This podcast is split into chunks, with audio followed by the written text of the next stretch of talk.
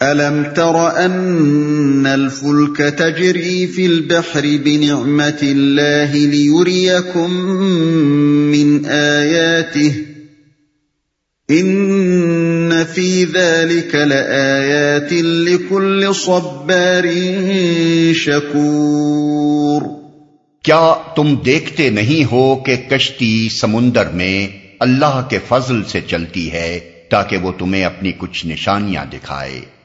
در حقیقت اس میں بہت سی نشانیاں ہیں ہر اس شخص کے لیے جو صبر اور شکر کرنے والا ہو۔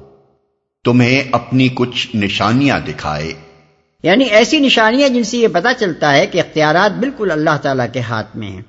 انسان خواہ کیسے ہی مضبوط اور بحری سفر کے لیے موضوع جہاز بنا لے اور جہاز رانی کے فن اور اس سے تعلق رکھنے والی معلومات اور تجربات میں کتنا ہی کمال حاصل کر لے لیکن سمندر میں جن ہولناک طاقتوں سے اس کو سابقہ پیش آتا ہے، ان کے مقابلے میں وہ تنہا اپنی تدابیر کے بلبوتے پر بخیریت سفر نہیں کر سکتا جب تک اللہ کا فضل شامل حال نہ ہو۔ اس کی نگاہ کرم پھرتے ہی آدمی کو معلوم ہو جاتا ہے کہ اس کے ذرائع و وسائل اور کمالات فن کتنے پانی میں ہیں۔ اسی طرح آدمی امن و اطمینان کی حالت میں چاہے کیسا ہی سخت دہریا یا کٹا مشرق ہو، لیکن سمندر کے طوفان میں جب اس کی کشتی ڈولنے لگتی ہے اس وقت دہریے کو بھی معلوم ہو جاتا ہے کہ خدا ہے اور مشرق بھی جان لیتا ہے کہ خدا بس ایک ہی ہے۔ جو صبر اور شکر کرنے والا ہو۔ یعنی جن لوگوں میں یہ دو صفات پائی جاتی ہیں وہ جب ان نشانیوں سے حقیقت کو پہچان جاتے ہیں تو ہمیشہ کے لیے توحید کا سبق حاصل کر کے اس پہ مضبوطی کے ساتھ جم جاتے ہیں۔ پہلی صفت یہ کہ وہ صبار یعنی بڑے صبر کرنے والے ہوں۔ ان کے مزاج میں طلب نہ ہو بلکہ ثابت قدمی ہو۔ گوارا اور ناگوار، سخت اور نرم، اچھے اور برے، تمام حالات میں ایک عقید صالحہ پر قائم رہیں۔ یہ کمزوری ان میں نہ ہو کہ برا وقت آیا تو خدا کے سامنے گرانے لگے اور اچھا وقت آتے ہی سب کچھ بھول گئے۔ یا اس کے برعکس، اچھے حالات میں خدا پرستی کرتے رہے اور مسائب کی ایک چوٹ پڑتے ہی خدا کو گالیاں دینی شروع کر دیں۔ دوسری صفت یہ کہ وہ شکور یعنی بڑے شکر کرنے والے ہوں۔ نمک حرام اور احسان فراموش نہ ہو بلکہ نعمت کی قدر پہچانتے ہو اور نعمت دینے والے کے لیے ایک مستقل جذبہ شکر و سپاس اپنے دل میں جاگزی رکھیں۔ وَإِذَا غَشِيَهُم مَّوْجٌ كَالظُّلَلِ دَعَوُا اللَّهَ مُخْلِصِينَ لَهُ الدِّينَ فَلَمَّا نَجَّاهُمْ إِلَى الْبَرِّ فَمِنْهُم مُّقْتَصِدٌ وَمَا يَجْحَدُ بِآيَاتِنَا إِلَّا كُلُّ خَتَّارٍ كَفُورٍ اور جب سمندر میں ان لوگوں پر ایک موج سائبانوں کی طرح چھا جاتی ہے، تو یہ اللہ کو پکارتے ہیں اپنے دین کو بالکل اسی کے لیے خالص کر کے۔ پھر جب وہ بچا کر انہیں خشکی تک پہنچا دیتا ہے، تو ان میں سے کوئی اقتصاد برکتا ہے۔ اور ہماری نشانیوں کا انکار نہیں کرتا مگر ہر وہ شخص جو غدار اور ناشکرا ہے۔ کوئی اقتصاد برتتا ہے۔ اس کے کئی مطلب ہو سکتے ہیں۔ اقتصاد کو اگر راست روی کے معنی میں لیا جائے تو اس کا مطلب یہ ہوگا کہ ان میں سے کم ہی ایسے نکلتے ہیں جو وقت گزر جانے کے بعد بھی اس توحید پر ثابت قدم رہتے ہیں جن کا اقرار انہوں نے طوفان میں گر کر کیا تھا۔ اور یہ سبق ہمیشہ کے لیے ان کو راس رو بنا دیتا ہے۔ اور اگر اقتصاد ببانی توسط و اعتدال لیا جائے، تو اس کا ایک مطلب یہ ہوگا کہ ان میں سے بعض لوگ اپنے شرک و دہریت کے عقیدے میں اس شدت پر قائم نہیں رہتے جس پر اس تجربے سے پہلے تھے۔ اور دوسرا مطلب یہ ہوگا کہ وقت گزر جانے کے بعد ان میں سے بعض لوگوں کے اندر اخلاص کی وہ کیفیت ٹھنڈی پڑ جاتی ہے جو اس وقت پیدا ہوئی تھی۔ اغلب یہ ہے کہ اللہ تعالیٰ نے یہاں یہ زبانی فکرہ بیک وقت ان تینوں کیفیتوں کی طرف اشارہ کرنے کے لیے استعمال فرمایا ہو۔ مدعا غالباً یہ بتانا ہے کہ بحری طوفان کے وقت تو سب کا دماغ درستی پر آ جاتا ہے اور شرک و دہریت کو چھوڑ کر سب کے سب خدا واحد کو مدد کے لیے پکارنا شروع کر دیتے ہیں۔ لیکن خیریت سے ساحل پر پہنچ جانے کے بعد ایک قلیل تعداد ہی ایسی نکلتی ہے جس نے اس تجربے سے کوئی پائیدار سبق حاصل کیا ہو۔ پھر یہ قلیل تعداد بھی تین قسم کے گروہوں میں بٹ جاتی ہے۔ ایک وہ جو ہمیشہ کے لیے سیدھا ہو گیا، دوسرا وہ جس کا کفر کچھ اعتدال پر آ گیا۔ تیسرا وہ جس کے اندر اس ہنگامی اخلاص میں سے کچھ نہ کچھ باقی رہ گیا۔ غدار اور ناشکرا ہے۔ یہ دو صفات ان دو صفتوں کے مقابلے میں ہیں جن کا ذکر اس سے پہلے کی آیت میں کیا گیا تھا۔ غدار وہ شخص ہے جو سب بے وفا ہو اور اپنے عہد و پیمان کا کوئی پاس نہ رکھے۔ اور ناشکرا وہ ہے جس پر خواہ کتنی ہی نعمتوں کی بارش کر دی جائے وہ احسان مان کر نہ دے اور اپنے محسن کے مقابلے میں سرکشی سے پیش آئے۔ یہ صفات جن لوگوں میں پائی جاتی ہیں، وہ خطرے کا وقت ٹل جانے کے بعد بے تکلف اپنے کفر، اپنی دہریت اور اپنے شرک کی طرف پلٹ جاتے ہیں۔ وہ یہ نہیں مانتے کہ انہوں نے طوفان کی حالت میں خدا کے ہونے اور ایک ہی خدا کے ہونے کی کچھ نشانیاں خارج میں بھی اور خود اپنے نفس میں بھی پائی تھیں۔ اور ان کا خدا کو پکارنا اسی وجدان حقیقت کا نتیجہ تھا۔ ان میں سے جو دہریے ہیں، وہ اپنے اس فیل کی یہ توجہ کرتے ہیں کہ وہ تو ایک کمزوری تھی جو بحالت اضطراب ہم سے سرزد ہو گئی۔ ورنہ در حقیقت خدا ودا کوئی نہ تھا، جس نے ہمیں طوفان سے بچایا ہو، ہم تو فلاں فلاں اسباب و ذرائع سے بچ نکلنے میں کامیاب ہو گئے۔ رہے مشرقین، تو بالعموم یہ کہتے ہیں کہ فلاں بزرگوں یا دیوی دیوتاؤں کا سایہ ہمارے سر پر تھا، جس کے توفیل ہم بچ گئے۔ چنانچہ ساحل پر پہنچتے ہی وہ اپنے معبودان باطل کے شکریہ ادا کرنے شروع کر دیتے ہیں اور انہی کے آستانوں پر چڑھاوے چڑھانے لگتے ہیں۔ یہ خیال تک انہیں نہیں آتا کہ جب ساری امیدوں کے سہارے ٹوٹ گئے تھے اس وقت اللہ وحدہ لا شریک کے سوا کوئی نہ تھا جس کا دامن انہوں نے تھاما ہو۔ الناس اتقوا ربكم واخشوا يوما لا يجزي والد عن ولده ولا مولود، هو جاز عن والده شيئا ان وعد الله حق۔ فلا تغرنكم الحياه الدنيا ولا يغرنكم بالله الغرور لوگو، بچو اپنے رب کے غضب سے اور ڈرو اس دن سے جبکہ کوئی باپ اپنے بیٹے کی طرف سے بدلہ نہ دے گا اور نہ کوئی بیٹا ہی اپنے باپ کی طرف سے کچھ بدلہ دینے والا ہوگا۔ فی الواقع اللہ کا وعدہ سچا ہے۔ بس یہ دنیا کی زندگی تمہیں دھوکے میں نہ ڈالے اور نہ دھوکہ باز تم کو اللہ کے معاملے میں دھوکہ دینے پائے۔ کچھ بدلہ دینے والا ہوگا۔ یعنی دوست، لیڈر، پیر اور اسی طرح کے دوسرے لوگ تو پھر بھی دور کا تعلق رکھنے والے ہیں۔ دنیا میں قریب ترین تعلق اگر کوئی ہے تو وہ اولاد اور والدین کا ہے۔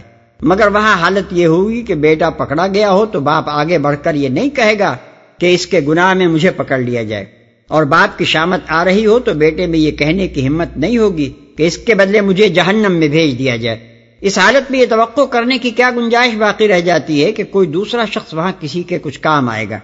لہذا نادان ہے وہ شخص جو دنیا میں دوسروں کی خاطر اپنی عاقبت خراب کرتا ہے یا کسی کے بھروسے پر گمراہی اور گناہ کا راستہ اختیار کرتا ہے۔ اس مقام پر آیت نمبر پندرہ کا مضمون بھی نگاہ میں رہنا چاہیے جس میں اولاد کو تلقین کی گئی تھی کہ دنیاوی زندگی کے معاملات میں والدین کی خدمت کرنا تو بے شک برحق ہے مگر دین و اعتقاد کے معاملے میں والدین کے کہنے پر گمراہی قبول کر لینا ہر کس صحیح نہیں ہے۔ اللہ کا وعدہ سچا ہے۔ اللہ کے وعدے سے مراد یہ وعدہ ہے کہ قیامت آنے والی ہے اور ایک روز اللہ کی عدالت قائم ہو کر رہے گی جس میں ہر ایک کو اپنے اعمال کی جواب دہی کرنی ہوگی۔ تمہیں دھوکے میں نہ ڈالے۔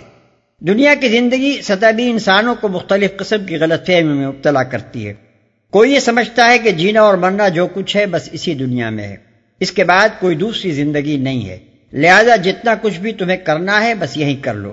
کوئی اپنی دولت اور طاقت اور خوشحالی کے نشے میں بدمست ہو کر اپنی موت کو بھول جاتا ہے۔ اور اس خیال خواب میں مبتلا ہو جاتا ہے کہ اس کا عیش اور اس کا اقتدار لازوال ہے۔ کوئی اخلاقی اور روحانی مقاصد کو فراموش کر کے صرف مادی فوائد اور لذتوں کو مقصود بذات سمجھ لیتا ہے اور معیار زندگی کے بلندی کے سوا کسی دوسرے مقصد کو کوئی اہمیت نہیں دیتا، خواہ نتیجے میں اس کا معیار آدمیت کتنا ہی پست ہوتا چلا جائے۔ کوئی یہ خیال کرتا ہے کہ دنیاوی خوشحالی ہی حق و باطل کا اصل معیار ہے۔ ہر وہ طریقہ حق ہے جس پر چل کر یہ نتیجہ حاصل ہو اور اس کے برعکس جو کچھ بھی ہے باطل ہے۔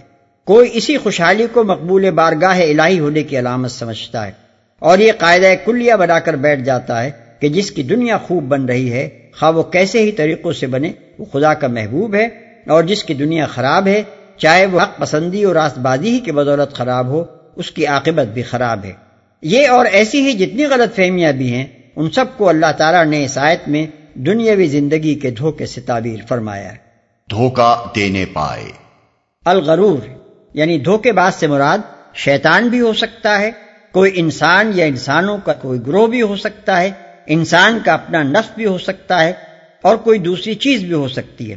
کسی شخص خاص یا شے خاص کا تعین کیے بغیر اس وسیع المانی لفظ کو اس کی مطلق صورت میں رکھنے کی وجہ یہ ہے کہ مختلف لوگوں کے لیے فریب خوردگی کے بنیادی اسباب مختلف ہوتے ہیں۔ جس شخص نے خاص طور پر جس ذریعے سے بھی واصل فریب کھایا ہو، جس کے اثر سے اس کی زندگی کا رخ صحیح سمت سے غلط سمت میں مڑ گیا ہو، وہی اس کے لیے الغرور ہے۔ اللہ کے معاملے میں دھوکہ دینے کے الفاظ بھی بہت وسیع ہیں، جن میں بے شمار مختلف قسم کے دھوکے آ جاتے ہیں۔ کسی کو اس کا دھوکے باز یہ یقین دلاتا ہے کہ خدا سرے سے ہے ہی نہیں۔ کسی کو یہ سمجھاتا ہے کہ خدا اس دنیا کو بنا کر الگ جا بیٹھا ہے۔ اور اب یہ دنیا بندوں کے حوالے ہے۔ کسی کو اس غلط فہمی میں ڈالتا ہے کہ خدا کے کچھ پیارے ایسے ہیں جن کا تقرب حاصل کر لو تو جو کچھ بھی تم چاہو کرتے رہو، بخشش تمہاری یقینی ہے۔ کسی کو اس دھوکے میں مبتلا کرتا ہے کہ خدا تو غفور الرحیم ہے، تم گناہ کرتے چلے جاؤ، وہ بخشتا چلا جائے گا۔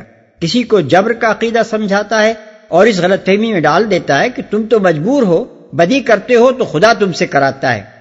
اور نیکی سے دور بھاگتے ہو تو خدا ہی تمہیں اس کی توفیق نہیں دیتا۔ اس طرح کے نوالوم کتنے دھوکے ہیں جو انسان خدا کے بارے میں کھا رہا ہے۔ اور اگر تجزیہ کر کے دیکھا جائے تو آخر کار تمام گمراہیوں اور گناہوں اور جرائم کا بنیادی سبب یہی نکلتا ہے کہ انسان نے خدا کے بارے میں کوئی نہ کوئی دھوکہ کھایا ہے، تبھی اس سے کسی اعتقادی ضلالت یا اخلاقی بیرار روی کا صدور ہوا ہے۔ ان اللہ عنده علم الساعة وينزل الغيث ويعلم ما في الارحام۔ ويعلم ما في الارحام وما تدري نفس ماذا تكسب غدا وما تدري نفس باي ارض تموت ان اللہ علیم خبیر اس گھڑی کا علم اللہ ہی کے پاس ہے، وہی بارش برساتا ہے۔ وہی جانتا ہے کہ ماؤں کے پیٹوں میں کیا پرورش پا رہا ہے۔ کوئی متنفس نہیں جانتا کہ کل وہ کیا کمائی کرنے والا ہے، اور نہ کسی شخص کو یہ خبر ہے کہ کس سرزمین پر اس کو موت آنی ہے۔ اللہ ہی سب کچھ جاننے والا اور باخبر ہے۔ یہ آیت دراصل اس سوال کا جواب ہے جو قیامت کا ذکر اور آخرت کا وعدہ سن کر کفار مکہ بار بار رسول اللہ صلی اللہ علیہ وسلم سے کرتے تھے کہ آخر وہ گھڑی کب آئے گی؟ قرآن مجید میں کہیں ان کے سوال کو نقل کر کے اس کا جواب دیا گیا ہے اور کہیں نقل کیے بغیر جواب دے دیا گیا ہے، کیونکہ مخاطبین کے ذہن میں وہ موجود تھا۔ یہ آیت بھی انہی آیات میں سے ہے جن میں سوال کا ذکر کیے بغیر اس کا جواب دیا گیا ہے۔ پہلا فقرہ، اس گھڑی کا علم اللہ ہی کے پاس ہے، یہ اصل سوال کا جواب ہے۔ اس کے بعد کے چاروں فقرے اس کے لیے دلیل کے طور پر ارشاد ہوئے ہیں۔ دلیل کا خلاصہ یہ ہے کہ جن معاملات سے انسان کی قریب ترین دلچسپیاں وابستہ ہیں، انسان ان کے متعلق بھی کوئی علم نہیں رکھتا، پھر بھلا یہ جاننا اس کے لیے کیسے ممکن ہے کہ ساری دنیا کے انجام کا وقت کب آئے گا؟ تمہاری خوشحالی و بدحالی کا بڑا انحصار بارش پر ہے، مگر اس کا سرشتہ بالکل اللہ کے ہاتھ میں ہے۔ جب جہاں جتنی چاہتا ہے برساتا ہے اور جب چاہتا ہے روک لیتا ہے، تم قدر نہیں جانتے کہ کہاں کس وقت کتنی بارش ہوگی اور کون سی زمین اس سے محروم رہ جائے گی؟ یا کسی زمین پر بارش الٹی نقصان دہ ہو جائے گی؟ تمہاری اپنی بیویوں کے پیٹ میں تمہارے اپنے نطفے سے حمل قرار پاتا ہے، جس سے تمہاری نسل کا مستقبل وابستہ ہوتا ہے۔ مگر تم نہیں جانتے کہ کیا چیز اس پیٹ میں پرورش پا رہی ہے۔ اور کس شکل میں کن بھلائیوں یا برائیوں کو لیے ہوئے برآمد ہوگی؟ تم کو یہ تک پتا نہیں ہے کہ کل تمہارے ساتھ کیا کچھ پیش آنا ہے۔ ایک اچانک حادثہ تمہاری تقریر بدل سکتا ہے۔ مگر ایک منٹ پہلے بھی تم کو اس کی خبر نہیں ہوتی۔ تم کو یہ بھی معلوم نہیں ہے کہ تمہاری زندگی کا خاتمہ آخر کار کہاں کس طرح ہوگا۔